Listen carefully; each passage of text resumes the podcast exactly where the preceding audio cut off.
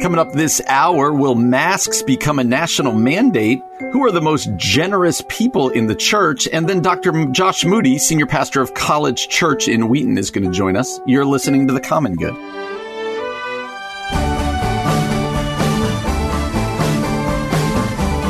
Happy Friday and welcome to the Common Good here on AM 1160 Hope for Your Life alongside Ian Simpkins. My name is Brian Fromm. Glad to have you joining us today. Uh, just remember, find us on Facebook, The Common Good Radio Show, Twitter and Instagram at Common Good Talk. Uh, you can find us online, 1160hope.com, and get our podcast wherever it is you get your podcast. Subscribe, rate, and review. Uh, and Ian, usually we, we've been talking over the last five months, like you can't tell what day it is, but some reason today feels like a Friday. I gotta be honest, I'm excited that it's Friday today. Well, that's also National Creamsicle Day, so maybe that's why maybe that's why you're feeling that way, Brian. I love a good creamsicle. Of course, yes, of course yes. you do. Are you, that are you pro? Fits perfectly with your brand. Are you pro? It's actually true. Are you pro creamsicle? Is the question. I don't think I've had a creamsicle since I was six, so I don't. I don't know that I can remember. Gosh, if you offered me one right now, I'd be like, yes, please. While you're eating your avocado and and soft cookies, I will have the creamsicle. So there we you go. say soft cookies like it's an insult. Like like this joker over here likes moist cookies. Ugh. what a loser. Can you believe this guy? the audacity. Uh, well, there's no there's no telling where today's going to go because it is a Friday. We're excited to be together, and uh, hopefully this will be a good two hours that you spend with us before heading off on your weekend. Ian, I wanted to share with you maybe the weirdest tweet that I saw, and now there have been newspaper articles written about it. Uh, I don't even know the point I'm trying to make, although I just want to know did you see this? That there was a tweet uh, attacking Democrats and particularly the choice of Kamala Harris. Uh, coming from the account of Herman Cain, you might ask, why is that odd? Uh, because he died two weeks ago. Uh-huh. And uh, did you see this? And it kind of tells you everything you need to know a lot about a lot of kind of celebrity and politicians' Twitter accounts, doesn't it? I, I mean, I don't think it tells me everything I need to know. No, a lot that you need to know. it is always interesting. I mean, there's other accounts that I follow. Like I saw a tweet from the C.S. Lewis account yesterday, and it was a retweet of something and it said, "Oh man, we love this," or "No, I love this book." And I, I remember reading that thinking, it's strange to read that like in first person, like as if that's actually C.S. Lewis tweeting about some book that just came out. But we, th- I mean, we talked even months ago about. Uh, I remember a software being developed, uh, gosh, maybe 15 years ago, where you could you could subscribe to this service that after you pass, the service will like analyze the algorithms of your previous posts and continue to tweet and post on your behalf. And no way. Yeah, that's like a real thing, and it's not even that new. So I'm sure that's not what's going on here. I'm sure there's a whole team of people that are you know managing the account, but uh, yeah, definitely, definitely strange. I'll It's say, it. I'll give you that. There's no other real point to it. They did kind of clarify later that I don't know. The clarification was somewhat funny because they're like, "No, we're we're tweeting for uh, Herman Cain." Like, really? You think so? but Yeah. they said we're gonna, and they changed the name of it. But for some reason, I I was surprised they didn't feel the need on the front end to explain themselves. But uh, it will keep being tweeted from, but by his people. So that was interesting. And what I wanted to spend most of our time in this first part with uh, was something that Joe Biden said and uh, Kamala Harris yesterday when they were together. Uh, it says Joe Biden and his newly selected running mate, Senator Kamala Harris of California, called on Thursday for Americans to be required to wear masks, offering one of the first glimpses at how the Democratic ticket plans to confront the coronavirus and draw a contrast with President Trump. Mr. Biden addressing reporters after receiving a briefing from public health experts said every American should wear a mask while outside for at least the next three months and that all governors should mandate mask wearing. He went on to say it's not about your rights, it's about your responsibilities as an American. When I first read this, obviously, we keep it feels like daily we talk about masks. I think that they're important towards us getting past the coronavirus. But when I first read this, I said, well, this is going to be uh this is going to be quite the debated topic and what's going to happen if he wins and tries to tell the country to wear masks i think uh, this is about to get interesting what did you think when you saw what biden put out there for, hey, if I get elected, here's what I think should happen to combat the coronavirus. Well, I don't think it's going to become a debated topic. I think that it, it already is. Like this is, yeah. I, I, posted an article from uh, from Fox News yesterday, and the headline read, "Wisconsin State Agency tells employees to wear masks during Zoom calls, even if at home alone." I saw uh, that. So people started weighing in on that, obviously, and people had uh, really strong opinions. I will say this though uh, Lauren Miranda weighed in. She says it's actually best not to assume anything when seeing someone in a car alone wearing a mask, as we cannot know the circumstances. It's very possible they're going from one location where they need to wear a mask to another. It is advised to touch the mask as little as possible. So if someone is going a short distance, it is best to keep the mask on and remove it once the mask will not need to be put back on. This reduces the risk of touch contamination. I thought that was an interesting point, you know, because obviously a lot of people are weighing in. They're like, I don't get it. That doesn't seem right. So I, am helpful for some of those counter perspectives, even if sometimes the headlines can be a little inflammatory. I, am not surprised by what Biden said. I think it is gonna it, it, it is gonna show. We've seen sort of a, a tasting, a trial run almost of how complicated this topic already is, how inflammatory right. it can be, and uh, I don't see any signs of of the heat turning the opposite direction in the coming months. To be honest. No, I mean we did that story I think just yesterday or two days ago about the the sheriff in Florida saying you can't wear a mask right. in my office. Right. Like I think it's just getting higher and higher. Uh, president Trump weighed in. He said, if the president has the unilateral power to order every single citizen to cover their face in nearly all instances, what other powers does he have? Uh, and so you could see the battle being set here. Uh, although it is interesting, politics, oftentimes the politicians looking to see where public opinion is. It says the virus contain, uh, continues to loom over President Trump as a major political liability. 57% of Americans said the president's doing a bad job with the virus. Uh, 52% said the United States was response is worse than other countries. And in Wisconsin, an important battleground state, uh, 69% of voters said people should be required to wear masks in all public uh, places. And also, they found that same support in battleground states like Florida and Texas. I'm picturing, can you picture the first debate, which has to be sometime relatively soon, next month or two, maybe? Yeah. Uh, what are the chances that that first debate they get on the stage and and Joe Biden is in a mask and President Trump is not in a mask simply for the optics of it? You know what? at a deeper level, it makes me sad that that's even like a topic of conversation. Like, right about like the great presidential debates of centuries past or decades past, and it's been like a, I don't know. For us, like, can you imagine what are the odds one does with a mask and one doesn't? Like, it's almost like we're trying to predict the next episode of The Bachelor. Like, it feels that level of drama and theater. Like, ooh, what's gonna? Which again, I guess maybe that's our reality. It just I don't know if it makes me old. I'm just I, am a little tired of that. But yeah, to your to your question, which is a valid one, uh, I think it's likely. to be honest. Yes.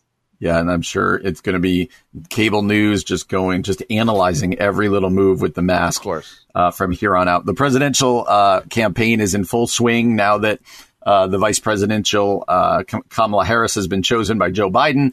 We had some uh, uh, birther stuff, post office stuff, all sorts of craziness that I'm sure we'll be getting into between now and the election. Well, coming up next, we're excited to be joined by Dr. Josh Moody. He is the senior pastor of College Church in Wheaton. You might have seen the picture of their church all over the news this week as the uh, the storm on Monday uh, toppled their steeple. So Dr. Moody is going to join us not only to give us an update, but more importantly, how do you pastor a church through a pandemic, through a storm? Uh, and and what are what is kind of his perspective right now on what's going on at College Church and the larger church as a whole? Going to be joined by Dr. Josh Moody next here on the Common Good, AM 1160. Hope for your life. Welcome back to the Common Good here on AM 1160. Hope for your life. Alongside Ian Simpkins, my name is Brian Fromm. Glad to have you joining us today, and we are really excited to be joined uh, this segment by Dr. Josh Moody. Uh, Josh is the senior pastor of College Church in Wheaton. He's also the president and founder of the God Centered Life, which you can find at godcenteredlife.org. Uh, uh, Dr. Moody, thanks so much for joining us today. Brian, it's a real uh, privilege to be with you. Thanks for inviting me. Yeah, we really appreciate it. And uh, we wanted to start by just saying, I'm sure whether people put it together, uh, just about everybody in the Chicagoland has seen a picture of your church, College Church. The other day, uh, a small tornado went through basically downtown Wheaton and uh, knocked over your steeple. It was all over the news. I'm just curious, how has your life been for the last week and how is your church doing? Well, we have a very good team. And so there are lots of other people involved with some of the practicalities around that sort of thing related to insurance and cleaning up the mess and all that kind of thing. So um, it, it, really, whenever there's a stress in an organization's life, it reveals the strengths or weaknesses mm. of the hmm. organization. And mm. uh, we have an amazing team, and just they've done an extraordinary job. And I think it's been, you know, the church. Um, it's it's not, of course, it's the building, not the church. Um, right. And the, right. the, church is, is fine. And I think they uh, really pulled together. And in some ways, they had a great time. You know, Tuesday morning, there were, I don't know how many men out there with their chainsaws cutting down trees. I, I think they had a great time. you know, I've, I've, seen a lot of people joking at this point about like playing 2020 bingo. Like, what else is going to even possibly happen this year? And you're someone who is a, a, writer and a speaker and an academic, but you're also a practitioner. You're a pastor. What has it been like leading and shepherding and navigating the last five or so months for you?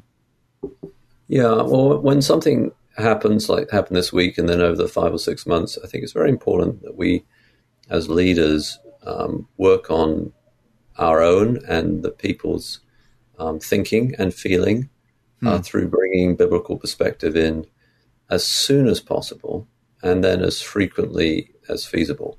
Because all our minds tend to drift to the negative or the um, less productive. Right. And so we need to set off on the right track by now, you know, guys, this is what happened and this is who God is and this is his plan and and this is what we're going to do. And so let's let's do it. And so you and then you have to keep on bringing people back on it because vision and thinking drifts all the time. People mm-hmm different personalities, different psychologies, different emotional bandwidths. Um, but I think a, a leader's task in, in, these situations is to provide meaning and hope. Uh, obviously, we're Christians, and so a Christian leader provide meaning and hope from from the scriptures, so that uh, God's people get a sense of the Father's heart in any difficult situation, and then we can all start to do our job. You know. Mm-hmm. Josh, I'm curious, what are some specific scriptures you've been sharing with your team and with your church over the last week and over the last five months? Yeah, I mean, over the last five months, um, we were in Acts um, on Sunday uh, when we're preaching passage. And I stayed there because the passages we were looking at Acts were all to do with um, the church thriving in the midst of difficulty. And I mm. thought that's a great theme for us right now. Yeah and so we stayed there. Uh, when I came, I just been away on a little bit of vacation. I came back. We've actually uh, been in Habakkuk, which is you know you have to find where that is in the Old Testament. It's like you know, five books back from the end of the Old Testament and figure out how you're going to pronounce it, whether you pronounce it the British way or the American way. But um, the book is is really good because Habakkuk is saying, God, uh, why are you doing this? Where is your justice? And he moves mm. from um, great confusion and despair to, by the end of the book, extraordinary joy because his joy is in God. And therefore, mm. whatever else is going on around us, that, that can never be taken away from God's people. And so we've been doing Habakkuk. Um, for this uh, for this week, um, you know, my message was um, this is the building; it's not the church. And mm. Jesus has a promise for the church. And the promise is, I will build my church, and the gates of hell will not prevail against it. And so um, we have that confidence. Hmm. That's really good. I, it's interesting doing this show because we've been reading from a lot of different pastors and perspectives, and some are saying this is this is going to be the greatest thing to happen to the church in a millennia, and others are saying this is this is just horrific, and we're never going to recover from this, and you know everything in between. I'm I'm wondering what have been some of the the moments that have surprised you, or maybe the silver linings, the things that you've seen, like in your local church context. What what are the things that really encourage you about what you're seeing, either at College Church or just the church in general? Yeah, I mean, I, I, suppose on that spectrum of things, I think we tend to run to extremes, and mm. balance is what we always need. So the, the, the biggest answer to that question is we don't know the future. Right. You know, uh, James teaches us that. Uh, only God knows. Uh, we can look back in the past and see how events like this have not um, totally changed the nature of the church. Of course not. I mean, 1917, 1918 flu pandemic did not completely alter the nature of the church. Um, you can read up on the Puritans doing uh, dealing with plague in London and uh, other places. Um, terrible times, but it didn't completely change the nature of the church. But on the other hand, it did have, of course, an impact uh, on our on our mentality, our psychology, our feelings, our thoughts. And so, yeah, balance. I think some of the you say the encouraging things. Yeah, yeah. Um, I think that uh, there are moments when we pull together. Um, and I was quite encouraged in the early days. You know, everyone was saying, we're in this together. Uh, I think what's been discouraging more recently is the division around interpretation of mm-hmm. what's happening within the Christian community and division about how to respond to it. And so I think that's made more, life more complicated for people like me who, who, are wanting to say, let's stay together, let's stay united, uh, yeah, this is being hard, and it will continue to be hard for some time. Um, but uh, let's stay the course, and uh, the future is bright always for God's people. And. Um, so, yeah, I think there are some encouraging things, and I think there have been some difficulties recently as some some of the whole issues become politicized. Right. Um, right. So, yeah. And jumping off that, I'm curious what would you say for pastors for churches? What are some good um, ah, strategies? Might be the right word to kind of keep us unified, keep us away from being politicized. How are you going about trying to really um, search for unity right now? Well, I think you know the Bible teaches us about that. Ephesians chapter four, um, Paul teaches that uh, unity comes about as the um, word teaching gifts in the church are used and God's people speak the truth in love to each other. And then unity is um, unity is created by Jesus, not by us, but unity is furthered by the exercise of a biblical ministry in the church to bring people back into line with the way that God thinks. And the more we do that, the more we speak the truth in love with each other, then the body grows. And uh, so I think that the fundamental and most important strategy is to stop being um, blown all over the place by every single little blog out there of someone's opinion about something mm. and put down reading all those different viewpoints of all the celebrity teachers out there and instead crack open the Bible, read what the scriptures say, and bring your mind back into line with what Jesus thinks. And then, and then we get more and more united. Mm. That's a great word. Dr. Josh Moody, senior pastor of College Church in Wheaton, also the president and founder of the God Centered Life. You can find that at godcenteredlife.org. Uh, we're going to need to have you back on again. That was such a good word, especially as we head towards an election. Dr. Moody, thank you so much for joining us today. You're welcome. Thank you so much for having me on. I really enjoyed it. Likewise. It's our pleasure. pleasure. Our pleasure. You're listening to The Common Good on AM 1160. Hope for your life. Welcome back to the Common Good on AM 1160 Hope for Your Life. Alongside Ian Simpkins, my name is Brian Fromm. Glad to have you with us on this Friday afternoon. Uh, you can find us on Facebook, the Common Good Radio Show. There we post articles, also interviews that we have done. You can also find old interviews at 1160hope.com uh, and also on our podcast. Get our podcast wherever it is you get podcast. And uh, even if you just missed the interview we just did with Dr. Moody from College Church, uh, in Wheaton. You could go back and listen to that. Well, at ChristianityToday.com, uh, it says this under their leadership section preserving our body and bodies for worship. Has online worship acclimated us to our screens, or can we get physical again? That's the article here by Hannah King. What is going on with this article, Ian? Well, I thought it was pretty wild that their uh, subheading there is actually the new sermon series at Brian's church. Can we get physical again? So I think I think they owe you. it's a redo. Is that I go, what it is? I go yearly. Oh, okay. I got you. Uh, yeah, it's a, it's a topic that you and I have tackled a number of different ways, and I think it's still really an important one. You know, when we had Justin Gill on, he did a wonderful job talking about a theology of the body. Uh, my buddy Chris Lash also has done pretty extensive work in kind of researching and not, you know, a lot of times the, the topic is really, it, it's, it exists at the 30,000 foot level, like gather or not gather. Oh, I miss Mm-hmm. people versus no, we need to be safe. I think there's a lot more under the surface about uh, incarnational ministry, about embodiment and fleshment, all that kind of stuff is, is super interesting. So I, I really like this article. I think Christianity Today did a really good job with this one. It's written by Hannah King. Let me just read a little bit how she begins. She said, Last summer, I baptized my friend's daughter. Though small and wiggly, the baptism uh, remained calm in the arms of her father, and as I gently poured water over her head, her godparents and older brother crowded around the font. Another priest held the liturgy for me as I prayed and blessed this newest member of the church. In my Anglican tradition, the congregation participates in this blessing and vows to help raise the newly baptized as a member of God's family. That morning, we proclaimed, We receive you into the fellowship of the church confess the faith of Christ crucified, proclaim his resurrection, and share with us in the royal priesthood of all his people. And as I heard the voices beside, behind, and before me, I was struck by how many bodies necessarily participate in the baptism of one person.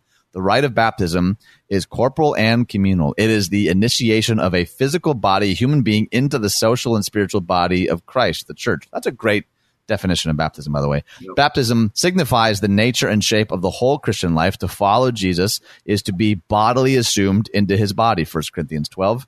As Christians, we submit our individual bodies to God as instruments of righteousness, Romans 6. We humbly offer our individual strengths to other members of God's family, for we are members of one another, Romans 12. Corporate worship demonstrates this reality weekly. We gather as bodies, presenting our whole selves to God in praise and thanksgiving. We sing and lift our hands. We kneel to confess and pray. We take the bread in our hands and we eat. But we also gather as a body of bodies, embedding our individual faith within a larger corporate reality. Christianity is never merely personal and private, but interpersonal and familial. That is a great sentence. Our communion with God is the fellowship of a family. The pandemic has obscured these realities from our view. Foregoing public worship forced necessary isolation as an expression of love for neighbor, but as time goes on, our acclamation to digital connection, or in some cases, no connection with the gathered church, risks our forgetting who we are. Streaming or podcasting church services seduces us into believing we are souls on a stick, our worship merely a matter of downloading Christian content. We lose touch, pun intended, with our bodily participation in worship as we, quote, catch church on our headphones or while driving or while folding laundry on the sofa. Such individualized on demand worship also puts us in danger of forgetting the larger body of worship, the church. We don't see the other members of our congregation or hear their voices when we sing. We aren't confronted with their tears or reminded of their particular struggles. Due to the widespread availability of stream services, we easily quote church hop over to a different congregation's Zoom worship or skip worship altogether, exchanging it for other Christian media consumption. And then kind of goes on to describe that this actually isn't a new reality for us, but it's certainly I think it's new in its universality, how it's sort of what we're mm-hmm. all experiencing. And I'll, I'll stop right there. Our churches are handling this a little differently, actually. And I'd love to know how do you respond to what I've read so far, and, and how do you feel like your church has navigated it? Uh, yeah, I think she is right on. I think there is this feel of um, now that it's been like five months, losing that uh, that regular connection on a weekly basis, and kind of that uh, um, it's like that grounding, right? Like we we gather together, and then we go off, and we're in small groups, and we're in other groups, and we do other things on our own. Uh, but but there's that uh, seeing of one another and singing together and taking communion together. There's that there's that communal aspect that is hard to replicate, whether it be online or in other ways. Uh, and so, how are we doing it as a church? I think uh, it quite frankly has depended on the week. It's um, you know we're trying to give our people as many opportunities to still gather virtually or in smaller groups.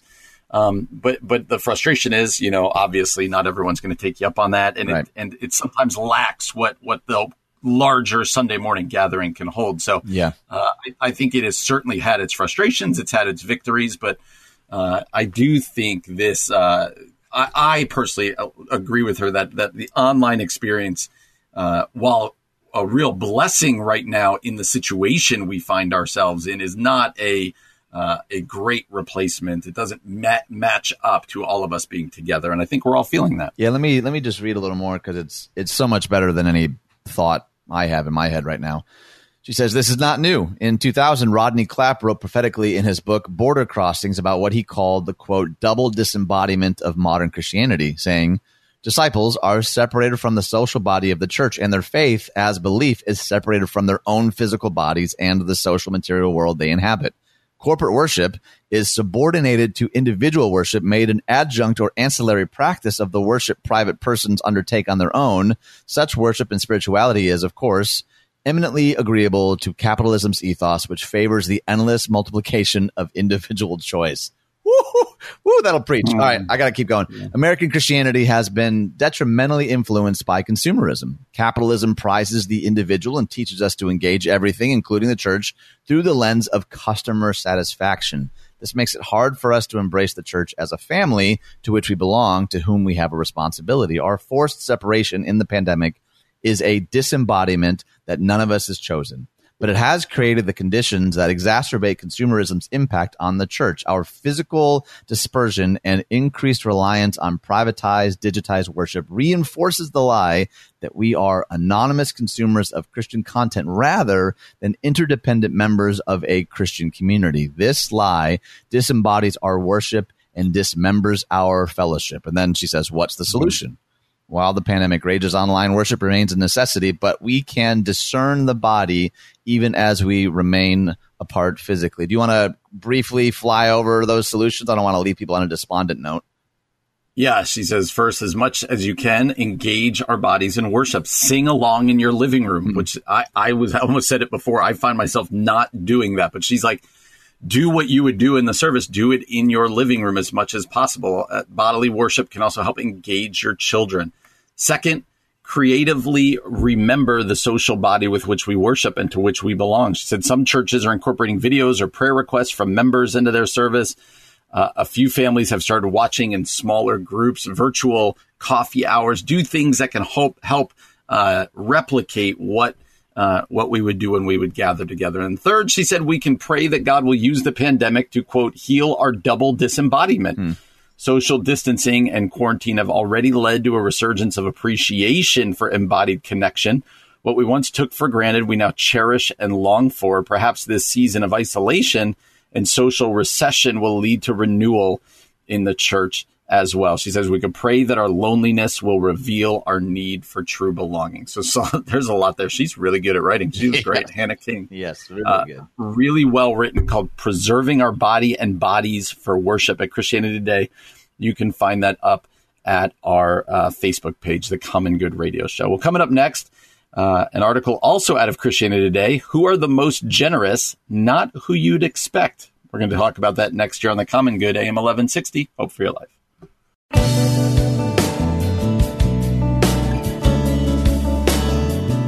Welcome back to the Common Good on AM 1160 Hope for Your Life. Alongside Ian Simpkins, my name is Brian Fromm. We are glad to have you joining us today.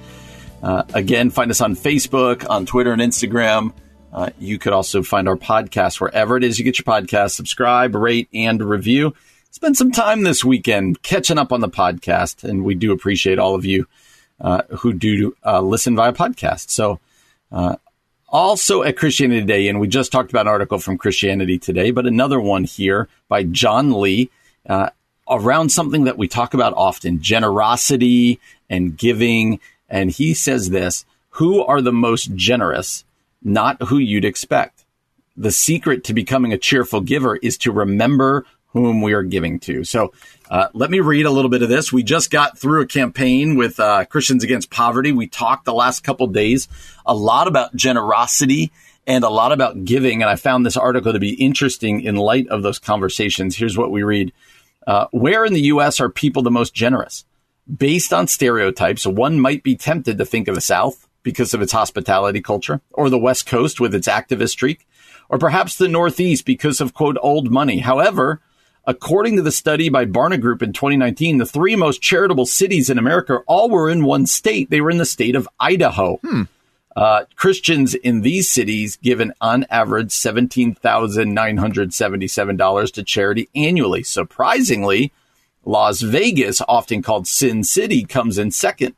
Uh, America's largest cities do not even make it onto the list of the top 50 most charitable cities in the U.S. That means that Christians on average in New York, Los Angeles, Chicago, Houston, Phoenix, and Philly give less than $3,300 a year. Uh, in another study, Barna found that age makes a significant difference in giving. 84% of millennials report to giving less than $50 to charity per year, even though charitable giving ranks high on their priorities. The most generous generation is in, in the 500 to $2,500 range is Gen X. And the most generous generation over 25,000, uh, 2,500 is comprised of those older than baby boomers. It'd be easy to blame our materially obsessed culture, but Christians fare no better when it comes to giving. A couple more stats. According to nonprofit source, only 5% of church members give regularly. Households that make more than 75,000 are the least charitable. Nationwide, Christians today give 2.5% of their income. During the Great Depression, that number was 3.3%. So they're going to get into some giving theology and this, but uh, in lots of stats there, and we've heard some of these before. Uh, but which one of those stats stands out to you? Uh, Idaho. Idaho, me too. That was interesting. it, was it's interesting. I don't. It's not new information to me, at least. That you know, typically the more money someone makes, the less generous they are percentage wise, and uh, it does kind of go after the myth that I think a lot of us tell ourselves. I can't be generous now, but once I'm making this much, then I'll be generous. Well, statistically, that's not true, actually. So we we make the. It's kind of like this is probably a misappropriation of the verse, but you know, when you talk about uh, those who can be entrusted with a little will be entrusted with much, right? But those who aren't faithful with little, not going to be faithful with much. This idea that like I'm not generous now, but once I'm a billionaire, then then yeah. I'll probably all of a sudden develop magically this this heart of generosity. I think it's for a lot of us, we think of it like it's just a switch that we flip rather than like a muscle that we have to grow, you know. And that's not to say that there aren't times when, and I'm sure you encountered them too, Brian, where someone they they come to your church at least pre pandemic and like the bottom has just dropped out and they're everything's unraveling and right right now what they need is for the church to care for that person like i right. i wouldn't say to that person living in their car like well you should probably start tithing um, that's what we're all commanded to do i would you know i think that, that can certainly people have abused i think that that notion numerous times and probably ripped off a lot of people that uh, actually needed the church to care for them. But yeah, it does seem like across the board, and not even just in the West, typically the more you make, the less generous you actually are. All right, so let me ask you this: as somebody who's preached on generosity a lot, yeah. preached on money a lot, um, if you somebody was bringing you in, or you had your church, and they said you have one week to try to preach on generosity. You have you have one Sunday. What is going to be your go-to message and passage if you've only got one shot at it? Oh, I actually, I mean, I read it yesterday, the day before the uh, that First Timothy six passage, and I won't read it again because I guess I just read it yesterday. Was that yesterday, the day before? It doesn't matter. But it's essentially Paul writing to Timothy, and he's saying, "Hey, command those who are rich in this present world." And I would usually pause and say, "That's us, by the way." Statistically speaking, mm-hmm. you know, it's easy for us to think yeah, but my car sometimes gives me trouble or sometimes my AC goes out. You're like, the very fact that you have those things globally puts you in the wealthy category. It's just such, it's First Timothy 6, 17 through 19, I believe. And it just, it packs such a punch. If I had to choose one passage, because he talks about don't be arrogant and put your hope in wealth. So he's saying, so often our hope migrates from Jesus to possessions. He's like, don't do that. Wealth is uncertain, which a lot of us know. And then verse 18, he says, like, command them to do good and be rich in good deeds. He's not suggesting it. Paul's saying, hey, this is like a central part of of being the church. Teach them to be, you know, generous and willing to share. And then he kind of explains why. He says, because when they do that, they'll take hold of the life that is truly life. I'll, I'll often say, and I probably stole it from Andy Stanley or somebody who said, we don't first want something from you, want something for you. Like generosity is actually a much better way to live your life. That's what we, we want you to l- experience the joy of generosity, not like, hey, we got a building campaign and we need some dollars. It's not a guilt thing. It's, you know, when Jesus says where your treasure is, there your heart will be. He's just really saying, do you want to actually know what's going on with your heart? Like, watch what you spend your money on. That'll show you. I mean, you might say that you care about these things online or in front of people, but, you know, the paper trail doesn't really lie. Like, what do you really care about? Jesus says, well, follow the money. You know, it's sort of like the indicator light on your dashboard. It'll let you know that there's money is like the the oil light. You know, it's not letting you know there's a light problem in the car. It's letting you know there's an oil problem. But light money often kind of has this way of sort of pointing to us what's uh, what's really valuable to us. But I am assuming that you have also thought about this and asked me that question so that I would ask you that question. No, not at all. Actually, I, I thought about it, and uh, but I I will take it.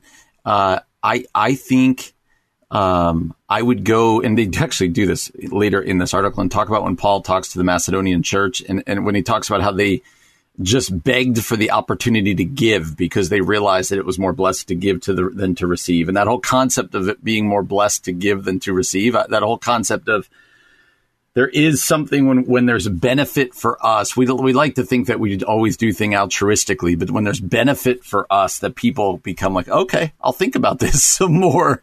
And uh, that concept that biblically it's so backwards than what our culture tells us.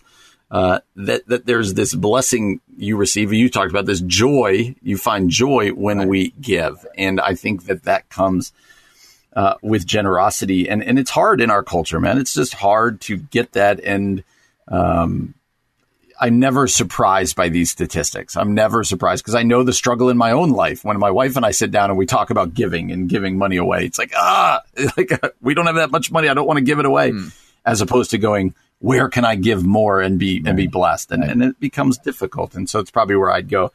Uh, let me wrap up this article by John Lee. He says this We're in the midst of a pandemic and protest. The church has an opportunity to show the generosity of God to a world that only knows the cynicism of giving and receiving on account of the cruel weight of mammon that reduces people to dollars, cents, and pawns. Mm. To succeed, the church will have to relearn the vertical dimension of giving to God. The proof will be giving without taking credit, without the thought of gain, and without a spirit of control. When the church gives as freely as it is received, pandemics and protest can become portals into a new world where grace is not just preached, but is seen, touched, and loved. That's John Lee uh, at Christianity Today. You can find that article on our Facebook page, uh, The Common Good Radio Show. Well, coming up next, uh, we're going to discuss a little bit of the politics of Kamala Harris, and I'm curious uh, what that should do to uh, for us Christians as we consider who to vote for. That's coming up next here on the Common Good, AM 1160. Hope for your life.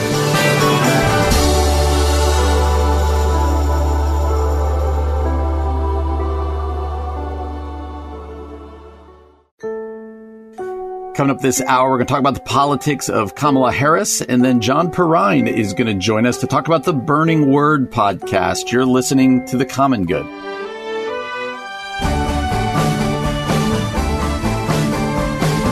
Everybody. Welcome back to the Common Good here on AM 1160 Hope for Your Life. Alongside Ian Simpkins, my name is Brian Fromm. Glad to have you joining us on this Friday afternoon. Ian, I'm wondering, uh, ask you this every Friday. Any big plans in the Simpkins house for this, what looks to be a beautiful weekend coming up? What do I tell you every Friday, Brian?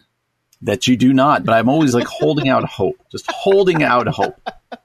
Like this is the weekend you guys are doing something spectacular. I mean, you know what? Time with my family is spectacular enough for me, and I'm just happy to be in their presence. Well, somebody somebody record that and send that to Ian's family. Please do. I'm gonna make it my ringtone. Every time your wife calls, it just says that.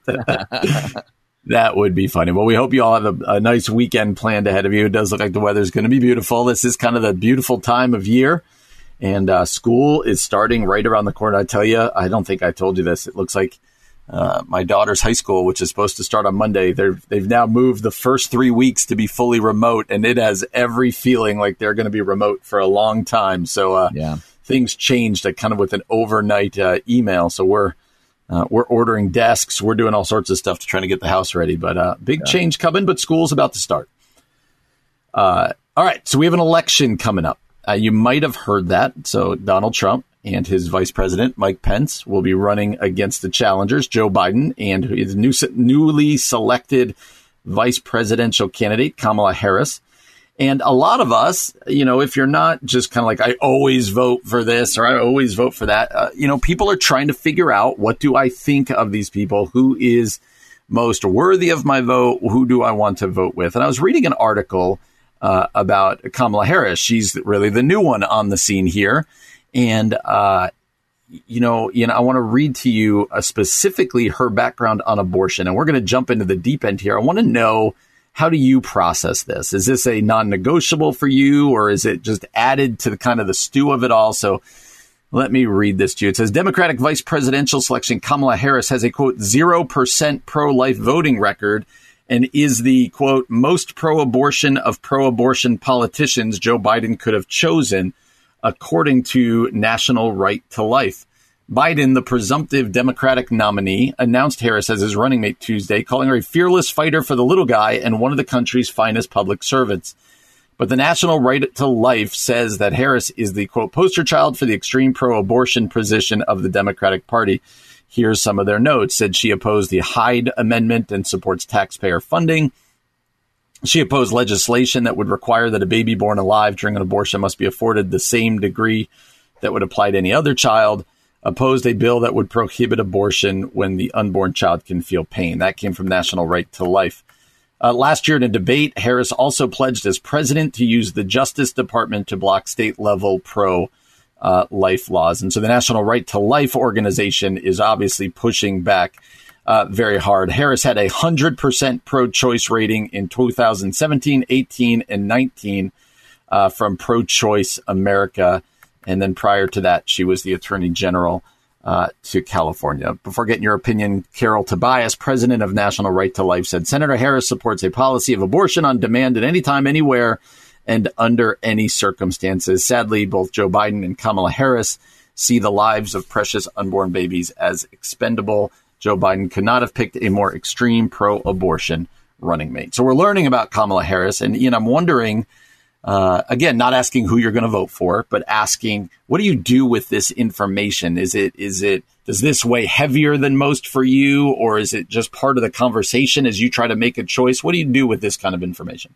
Oh man, that's a, that's a really tough question. I mean, the, the stuff that you just read is, is honestly that weighs very heavily and it's stuff that I, I knew a bit of going into it. I'm obviously reading up a whole lot more now after her mm-hmm. selection. Mm-hmm. I think uh, part of what makes it so difficult is, and again, you know, I know that we're reading from Christian Post and Christian headlines, so there certainly are perspectives that are understandable. You know, people are coming from their own their own uh, convictions and their own mm-hmm. perspectives. Mm-hmm. You and I have covered the the conversation of abortion and women's rights and pro life, pro choice a number of times on the show, and I feel like y- you and I squirm a little bit every time, to be honest. Uh-huh. Uh, uh-huh. But I mean, abortion in general, it breaks my heart for numerous love for numerous reasons. You know, for for the baby, for the mom, for our culture, for how it seems to be dividing us, how it seems to, you know, like even the history of how that became the quintessential single issue, you know, for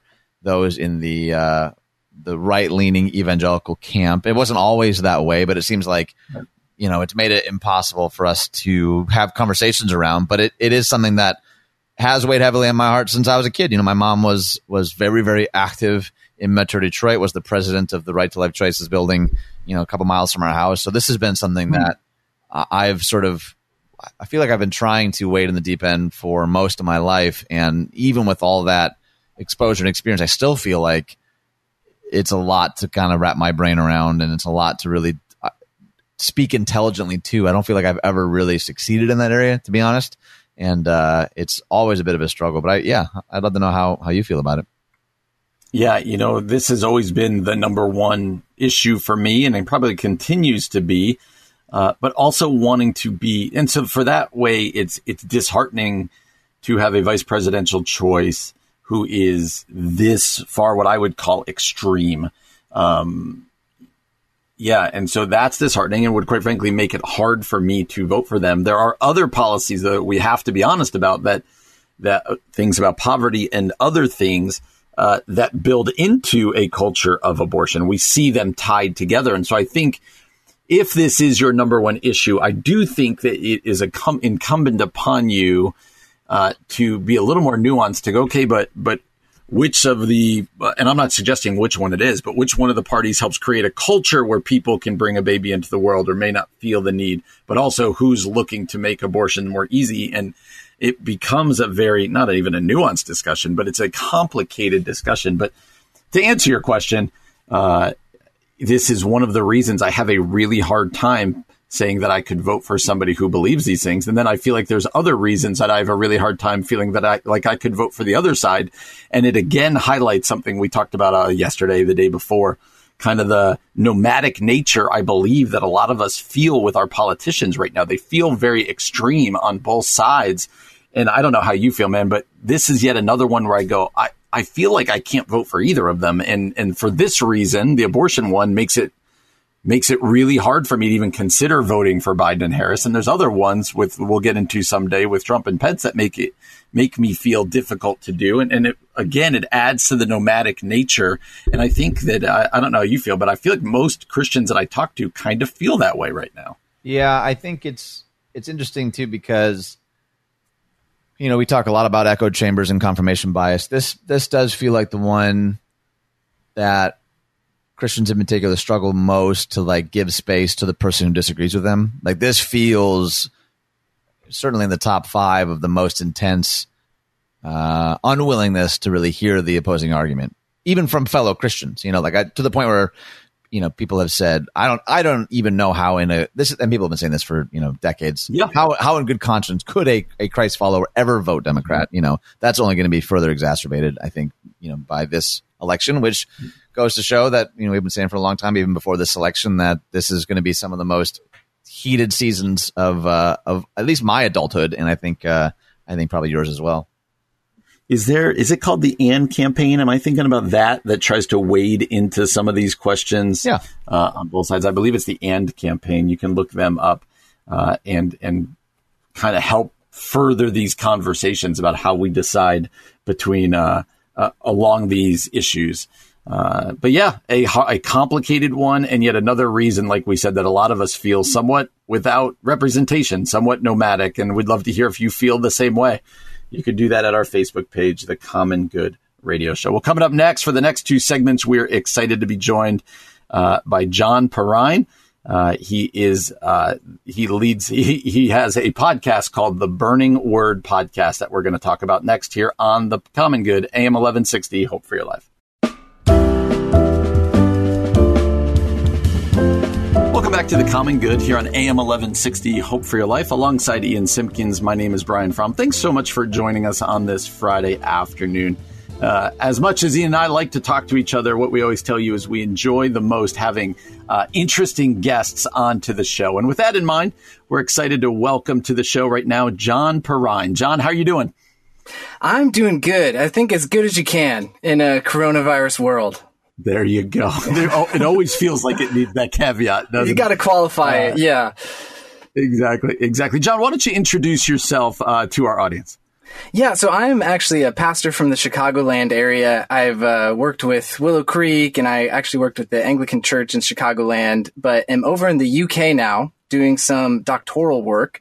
But as I've gone to do doctoral work, I've just had this pastoral passion uh, to try mm. to put together this project that I've called the Burning Word, and it really is a podcast, but it's more than a podcast. It's it's really an attempt to try to resource the church with an invitation to return to the Bible and to find mm. new resources to encounter God in the Bible. I love that, man. And you, you're probably aware, Brian and I are both pastors first. So, like for us, we often are kind of bringing our own experiences to this show. And your very first episode was entitled "Why is Studying the Bible So Hard?" I'd love to know why that title, why that topic, and what are maybe some key takeaways from that. Yeah, I mean, I, am sure you two have a lot to say about this as well, so I'd love to hear your thoughts. But I've just seen over and over again, people really do seem stuck. Uh, I was just sitting with some friends doing a sort of home church thing uh, as we were sitting together on a Sunday, and I was just amazed as we all talked about it. We all said, you know, we have the sense during the pandemic, the lockdown, that we all should really be in our Bibles. But for some reason, it's just hard to sit down, to open up the Word of God, and to even know where to begin. So as I've been sitting with that, even on a more academic level, I've just been struck that I think there's a couple ways we've been set up poorly when it comes to our Bible and to our idea of a quiet time.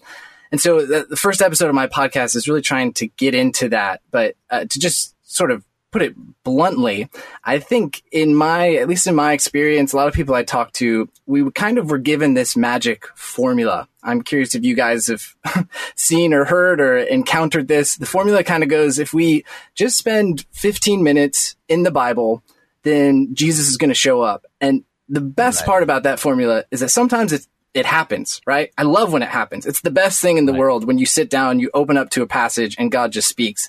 But for so many of us, the struggle is that we've kind of done that formula over and over and over again. And it maybe worked one time, or maybe it worked for a string of times, or maybe when we were in the book of John, you know, it was like really working for us. But then we go to explore the rest of our Bibles and we just don't really know what's going on.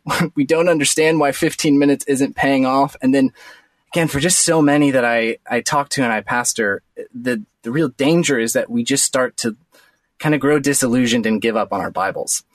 So have you guys seen that at all? I mean, does that resonate in your pastoral settings and what you guys are even seeing and interacting with during coronavirus?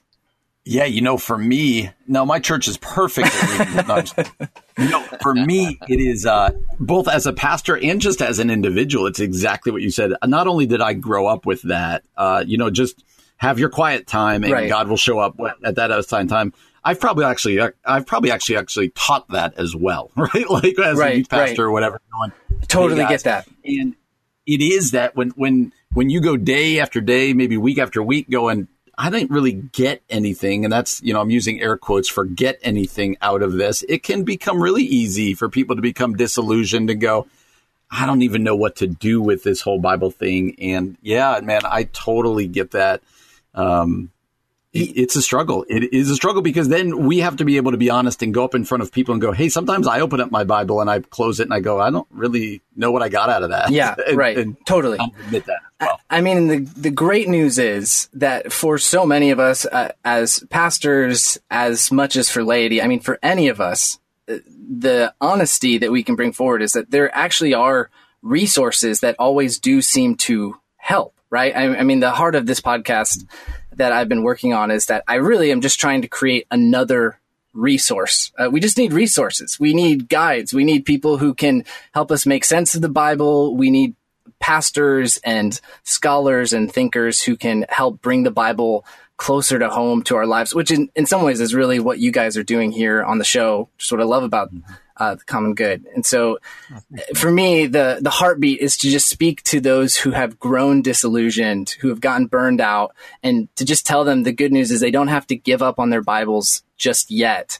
Um, as I as I've been sitting studying the Bible, sort of working through it on a number of levels, all the way from practical up to some of the academic stuff. For me, I, I think we've we've gotten a little off base in some of our sort of post enlightenment scientific method approach. Uh, I love the scholar Michael Bird just calls it the meat grinder approach, where uh, mm-hmm. we we kind of sit down and we think if we take our theology question and we grind through the text, out on the other side is going to come a a nice sausage patty or maybe a burger of juicy theology, you know, that just really connects to our lives. Yeah. But Instead, what I've been seeing that really can seem to be most connective and most helpful is if we come back to the Bible as a book that was written in a specific social and cultural setting. So I've just really been seeing how when you open up that sort of historical cultural background to the Bible, it can mm-hmm. really connect. Things can start humming, especially in the Old Testament, which mm-hmm. we feel that much more removed from. Um, wow. I, have really been seeing some of the the power of returning to the Bible as literature. So hmm. sitting in the Psalms as poetry, sitting in uh, the book of Proverbs as wisdom literature, asking what it means that the Gospels are Gospels, you know? Um, and then finally, my last one that uh, I'll just throw out there and would love your guys' thoughts on is I, I really do think there are some existential angst, particularly among my millennial generation, that uh, we sometimes have felt has not been given space or permission to be there when we read the Bible. And instead, I, Right. I just want to invite people, bring those existential, angsty questions and let's let Christ give us purpose and meaning and direction to them. That's really good, man. So, so that's some of what I'm, I'm working through. Yeah. I I remember hearing Rich Villodas a couple years ago say something like, if Jesus spent eight hours a day every day for three years with his disciples, that would have been like 8,000 hours. And who are we to think that like one hour on a Sunday will be like the key to unlocking, or, you know, hmm. in your case, 15 minutes in, a- in a morning? Like Jesus spent all that Yeah. time and they still had major problems. You know, like there's something about what you're talking about, like taking a, a deep engagement approach rather than simply like, hey, I read my 10 verses, which, you know, verse numbers weren't even there to begin with, right? Like that's a whole other discussion. I'd love to Right, know right. the minute, the minute or so that we have left in this segment, like what are some ways, I don't want to give it all away because I want people to subscribe to your podcast, but what are, what are some ways for people to really get back to the Bible as drama? Yeah, I think I think we need help, but I think the best part about our current moment is that there's never been more resources to get us back there. So, I mean, I really do think if if we only get an hour on Sunday with the sermon, the great thing is now people are listening to podcasts all the time. We are on social media all the time. Right. And so to find resources, it's just starting to become my heartbeat as a pastor. We we as pastors need to keep creating more resources for our people to engage more regularly with so that they can go deeper. Uh, but to really to get out there, to to lean into the disillusionment and realize that that God is actually still speaking and the word is burning, if you will, uh, if only you'll return to it to hear what it's saying. well, that other voice you're hearing is John Perrine.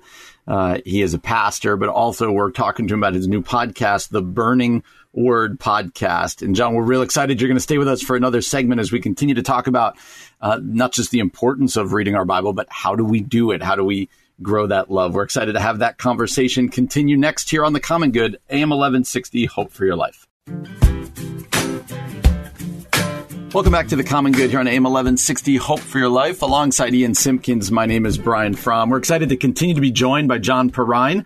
Uh, he is has a new podcast called the Burning Word Podcast. You can find out more at burningwordpodcast.com, also on Facebook at Burning Word podcast and you we talked off air about the book of job and some of the work you've done that before we jump specifically in the book of job i'm wondering how'd you come up with the name the burning word podcast what is the significance of that Yeah, it's a great question. Well, you know, uh, to put a podcast out there, you've got to come up with something, right? So it's immediately you're struck by the dilemma. How will we bring this together? Uh, but for me, there's actually three images in the scriptures that have always kind of moved me. And I just had a, a moment, uh, almost an epiphany moment where I realized they were all connected. And that's uh, Moses encountering God in the burning bush, right? This beautiful, mysterious, wonderful bush that's a flame with a fire that won't go out, where God speaks to Moses. You then have Jeremiah who talks, even in his exhaustion and frustration, about this word of God that's burning in his chest, right? That he just can't seem to shake, even though he wants to get rid of it. Like he just can't help but speak this burning word out. And then finally, you have the disciples on the road to Emmaus. And this was the one that just really moved me when I realized their response to hearing Jesus open up the scriptures was they look at each other and say, Did not our hearts burn within us? I I mean, we just mm-hmm. encountered the word of God. You kind of see this beautiful thread from Moses to Jeremiah all the way to the disciples with Jesus that are meeting God in the opening of the scriptures. So, so that's kind of the heart of the podcast that that we've sort of lost the fire. Maybe for some of us, we're a little discouraged, a little disillusioned, and we want to invite you to return to experience God in the word that is still burning for you today. That's so good, man. I I know that uh, with this study, you also partnered with your wife, Jenna, who's not only a mental health therapist, she's brilliant. She's been on the show before as well. And uh, I think a lot of people are are really resonating with Job right now. Job is sort of the quintessential archetypal type, type of guy of suffering, right? Like that's just Yeah. associated with his name, intertwined. And I think a lot of people are feeling the weight of you know their own grief and suffering. I'm wondering, could you just walk us through a little bit about why Job and what what were maybe some of your takeaways? Yeah, you know, the thing I'm struck with with Job is it's such a big book, right? It's like we all sort of uh, we're drawn to Job. We want to learn about Job, but if again, I'm sort of leaning into the disillusionment. I got to say, 42 chapters is a lot to wade through to figure out what in the world is going on, right? When Job is right, sitting and he's talking to friends, and next thing we know, this guy named Elihu shows up, and then all of a sudden the whirlwind speaks, and we're, we're kind of sitting there in our 15 minute quiet time, and we're like, I think this, I think this is connecting. Like, I think, did God give me any answers? No, I'm not really sure if God did give me any answers. I think he just asked Job a lot of questions. So I, I've just always been drawn to the book of Job. I've always been wanting to figure out what is going on in this book. And as I've been sitting with it, uh, something that's interesting about the study I've put together is I've been working with my wife, Jenna, who's a mental health counselor, and we've kind of seen that there are these eight stages of suffering Job walks through as a sort of model. Now, I'm not trying to be overly prescriptive. I don't think Job is trying to be overly prescriptive. But if you walk with Job's journey, he's going to start on the ash heap where he's just sitting in silence for seven whole days. And as a therapist, I was talking to my wife one night about it, and she was just like, "Oh, that's interesting. you know that that that that's got to mm-hmm. do something for us. We've got to sit with that a little more. Why does Job need to start with seven days of silence?" But then when mm-hmm. you turn to Job three, Job is going to first just bellow this lament. So lament's kind of in vogue right now, but uh, there's something there that in our suffering and even in this pandemic, could we return to the word and work with Job through our own laments? But from there, he's then debating with the friends and he's kind of working through this court case setting where he, he, Job almost wants to put God on trial for the injustices of the suffering he's experiencing. And again, just pastorally with my wife as a therapist, it feels uncomfortable. In fact, it makes Job's friends really, really uncomfortable but there's something really powerful there to to sit with and to ask ourselves you know if we were to if we were to really work through the frustrations the disappointments of this season the the ways we feel like the injustices are just overwhelming us what would be the case we would present where maybe are there good pushbacks rebuttals uh, what what appeal are we making to see if god shows up uh, so I, mm. I, think I've blitzed through a couple stages, but I'll pause to, to hear if any of that's resonating with you guys as uh, I'm setting up Job. Hundred percent.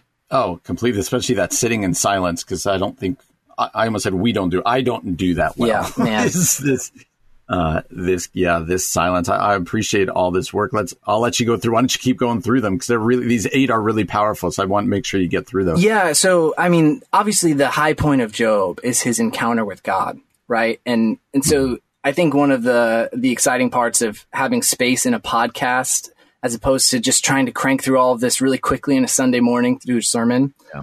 is that you, you just get to really slow down with this whirlwind encounter.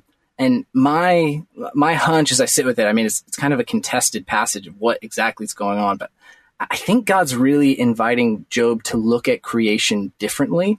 And mm. I, I just can't help but resonate again in this season when it just feels like our world has so much upheaval in it just what it would mean for us to sit and listen to God take us on a tour of his creation through the whirlwind as God's kind of pointing out the stars to Job. He's, he's pointing out what's going on in the skies. He's then getting down with animals. He's examining Behemoth and Leviathan. So mm. I, I think if we can get there, if we can get to the moment where God meets us in the whirlwind, then the beauty of Job is that it ends, uh, stage seven is his confession where he speaks back to God. He's finally ready to to address the God who has questioned him. And then finally, Job ends with this beautiful restoration, which I think is the strongest, most beautiful moment when Jesus shows up in Job. That his children are brought back to him, his his possessions are restored. And uh, while I think we can get really stuck on the literalness of it, I think the Bible's kind of pointing us towards this restoration direction of what mm. Jesus is going to do for us in our suffering. So yeah, it really seems to me like there's this pretty beautiful, immersive, and comprehensive journey. And my heart with the study and the podcast is I would love nothing more than for a small group to spend eight weeks going through Job, working through each of these stages that I outline uh, on our website. We've got this really beautiful digital study you can download that's uh, perfectly set up for a small group. And each of these stages has exercises uh, like one is the lament, one is sort of preparing your case, another is listening to rebuttals, and then finally you can pray to meet God in the whirlwind. And write your own confession and then uh, ask where Jesus is showing up in your suffering with restoration. So yeah, I, I think there's something beautiful there. I think that's great, man. I think the word that you keep using too is journey, right? You know, as pastors, we certainly mm. feel the weight and pressure of like, oh, I got to fit all this truth into a 30 minute sermon right now. Right, and right of course. Patience that you have with being able to play the long game, I think, is such an important, especially now. And I'd love to, in the last, you know, 30 seconds or so that we have, what's sort of your hope and dream for this podcast going forward? I know that like you're a creative, but you're also a scholar, and there's a lot of stuff you're kind of working on and stirring on? Like, what what's sort of your hope and dream for the maybe months and years to come? Yeah, I, I'm excited to see the church keep exploring these different avenues of resourcing. You know, so I, I think I'm just a small player throwing out another podcast and another study, but. I'm excited that I, I do think that even my heartbeat for my own generation of millennials who are just so disillusioned right now, disillusioned with the church, disillusioned with their Bibles. My heart would just be that they would hear an invitation to return to the word and they would see that it, it really is still speaking to them uh, and that these resources would be a help. Man, that sounds great. I, I want to, everyone out there to check out the Burning Word podcast. You can go to burningwordpodcast.com on Facebook at Burning Word Podcast. John Perrine, thanks so much for joining us. This was really good. Yeah, really thanks, guys. It. Love being here. Thanks. Absolutely. You're listening to The Common Good, AM 1160, Hope for Your Life. Frosty the Snowman was a jolly, happy soul. Welcome back to the Common Good, AM 1160 Hope for Your Life. Alongside Ian Simpkins, my name is Brian Fromm. We're grateful for you joining us today. Uh, hoping that you have a good weekend planned in front of you. We've got one more segment to go before we close it up for the week. If you missed anything this week, uh, interviews we did, like we just did with John Perrine or uh, Dr. Josh Moody earlier in the show. You can find those at our podcast, wherever it is you get your podcast. Go check them out over the weekend. Subscribe, rate, and review. You can also find them on our Facebook page, The Common Good Radio Show. Well, Mike Frost, somebody that we uh, referenced often, you've called him Frosty, hence the music. Uh, Mike Frost, he he writes uh, great stuff at his blog. Uh, this week wrote The Religious Life of Gen Z. That just came out yesterday, I believe. Uh, he does a lot of work like this, Ian. I know you're you're very um, you know Mike Frost very much uh, and his writings. I'm wondering what did he write here about the religious life of Gen Z? Well, why don't I read it for you, Brian? He writes at the beginning of the 20th century, sociologist Max Weber prophesied that religionless modernity would become unbearable for secular society. He predicted the emergence of what he called late modernity, a period in which people embraced a kind of polytheism, hybridizing their spirituality by welding together different beliefs and practices in an attempt to find enchantment in the midst of bland secularism. He might have been right. Deakin University recently published their Worldviews of Generation Z report based on research done with Australians aged 13 to 18. It probably is worth mentioning He's Australian. Uh, up mm-hmm. until its release, most social commentators have tended to assume that young people are largely apathetic when it comes to religion, but the Deakin researchers found that some of this had to do with how we've been asking teens about religion. When confronted with traditional surveys that ask them to identify themselves as Catholic Christians, Protestant Christians, Muslim, Hindu, etc., teens are nonplussed. The Deakin team found that these fixed ideas of religious identity are no longer applicable to young people. Instead, Deakin use contemporary theories of religion, uh, religious diversity, and ask teens about six different types of spirituality. This uh, worldly, indifferent, spiritual, not religious, seekers, nominally religious, religiously committed. Their results looked like this. And then there's a graph there that is uh, super interesting. He says, far from being disinterested, the study found that young people negotiate their worldview identities in complex, critical, and caring ways that are far from ambivalent and that are characterized by hybridity and questioning. If you're wondering what hybridity looks like, read this quote by international model uh, Miranda Kerr as she describes her religious outlook. So I'll read this and uh, then I'll get your reactions. Yeah. She said, I'm not Buddhist. I'm a Christian. I pray every day. I meditate every day and I do yoga. I'm not religious. I'm spiritual.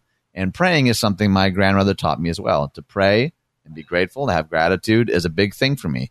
I like to pray and I like to meditate. Doing just three minutes of prayer and a minimum at a minimum of five minutes meditation twice a day sets the tone like an arrow so that you're hitting your target.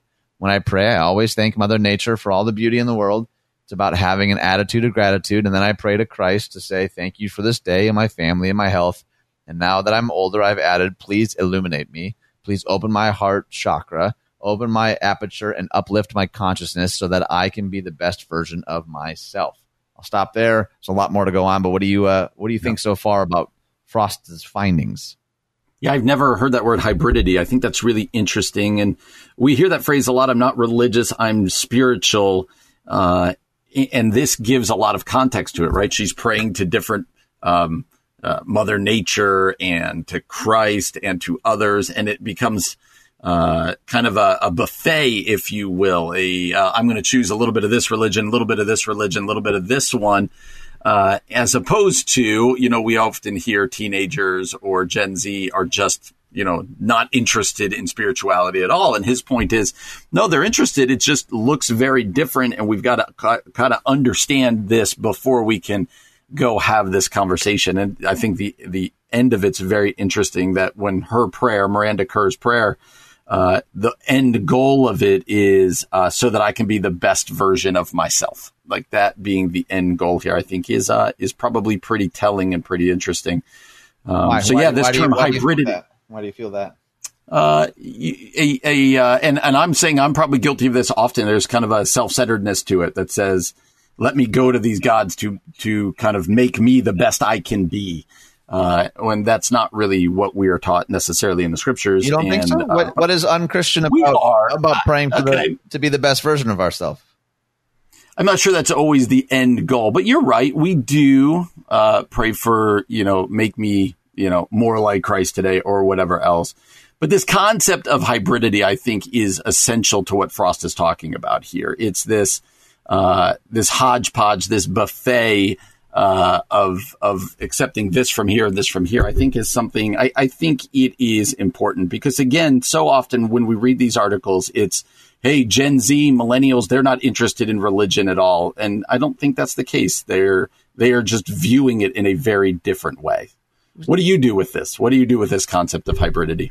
Uh, I think it's interesting what he talks about a little bit later. He says teens were generally very positive about different faith groups. 85% had a positive attitude toward Christians, 80 of Buddhists, 75% of Hindus, 74% toward Muslims, 83% of those who have no religion. So like a pretty maybe that's an Australian thing. I'm I'm really uh, I, would be curious to know what hmm. those numbers look like here. He goes on to say that teens affirm and were open to religious diversity. 91% thought that having people of many different faiths made Australia better. 90% thought that students should be allowed to wear religious clothes. 88% thought that all religious groups in Australia should be free to practice their religion the way they want. Like, I wonder if there's maybe, again, we're asking young people, so maybe there's a, uh, an idealism that we sometimes don't see, you know, when people in their 30s, 40s, and later. But I, I do find it interesting that there seems to be such positivity around. It's not just that hybridity is happening, but that there seems to be like a real receptivity, a positive posture towards these things, which uh, I think makes for an interesting religious spiritual landscape. Yeah, it's his very end where he talks about um, he says social commentators have surmised that the brutalizing effects of secularism, consumerism, and capitalism would lead not only to a reflowering of religious interest, but also an era of religious competition and possibly war. It certainly looked like they might have been partially right, given the rise of Al Qaeda, ISIS, neo Nazism, and even Christian fundamentalism. But Gen Z might be bucking the trend. Their concerns about the way strongly held belief leads to intolerance and aggression shows how much they care about peaceful coexistence as we saw earlier, teens have an overwhelmingly positive attitude towards Christians, Buddhists, Hindus, and Muslims. They don't want to be the, they just don't want to be one. Other studies show them to be deeply concerned about other things, climate change, systemic racism, and other. Uh, some religious leaders have expressed deep concern about the hardening, hardening secularism of Western culture, but the worldview of Gen Z reveals a very different challenge, one that Lesslie Newbigin described this way. The result is not, as we once imagined, a secular society. It is a pagan society, and its paganism, having been born out of the rejection of Christianity, it is far more resistant to the gospel than the pre Christian paganism with the cross cultural missions have been familiar. Here, surely, is the most challenging missionary frontier of our time. And then Frost ends it this way. The religious life of Gen Z will require a complete game change to church as usual approaches to apologetics and evangelism. So that's his takeaway. Uh, what do you do with that takeaway? That's a that's a pretty bold statement that it's going to require a game change. I don't know what that. I mean, I, my guess is that he will propose something in a later writing, but the church as usual approach we have seen a lot of ways kind of stripped from us. Not even really something that we strategically chose. And Frost has also, I think, been doing a great job of writing about. Okay, so this is we're facing this new reality. You know, whether that's uh, dealing with a global pandemic or dealing with what house churches look like or digital content. And I think he does a really good job of continuing to provide possible alternatives for us to rethink the way that we go about what church big C and little C looks like. And I always I always look forward to his perspective. Absolutely. So you can find that on our Facebook page, The Common Good Radio Show. We're thankful for Dr. Josh Moody and also John uh, John Perrine, who joined us today. If you missed either of those interviews, you can find them on our podcast, The Common Good Radio Show. And uh, we are into the weekend now, Ian. I hope you have a great weekend with you and your family. Thanks, man. You too.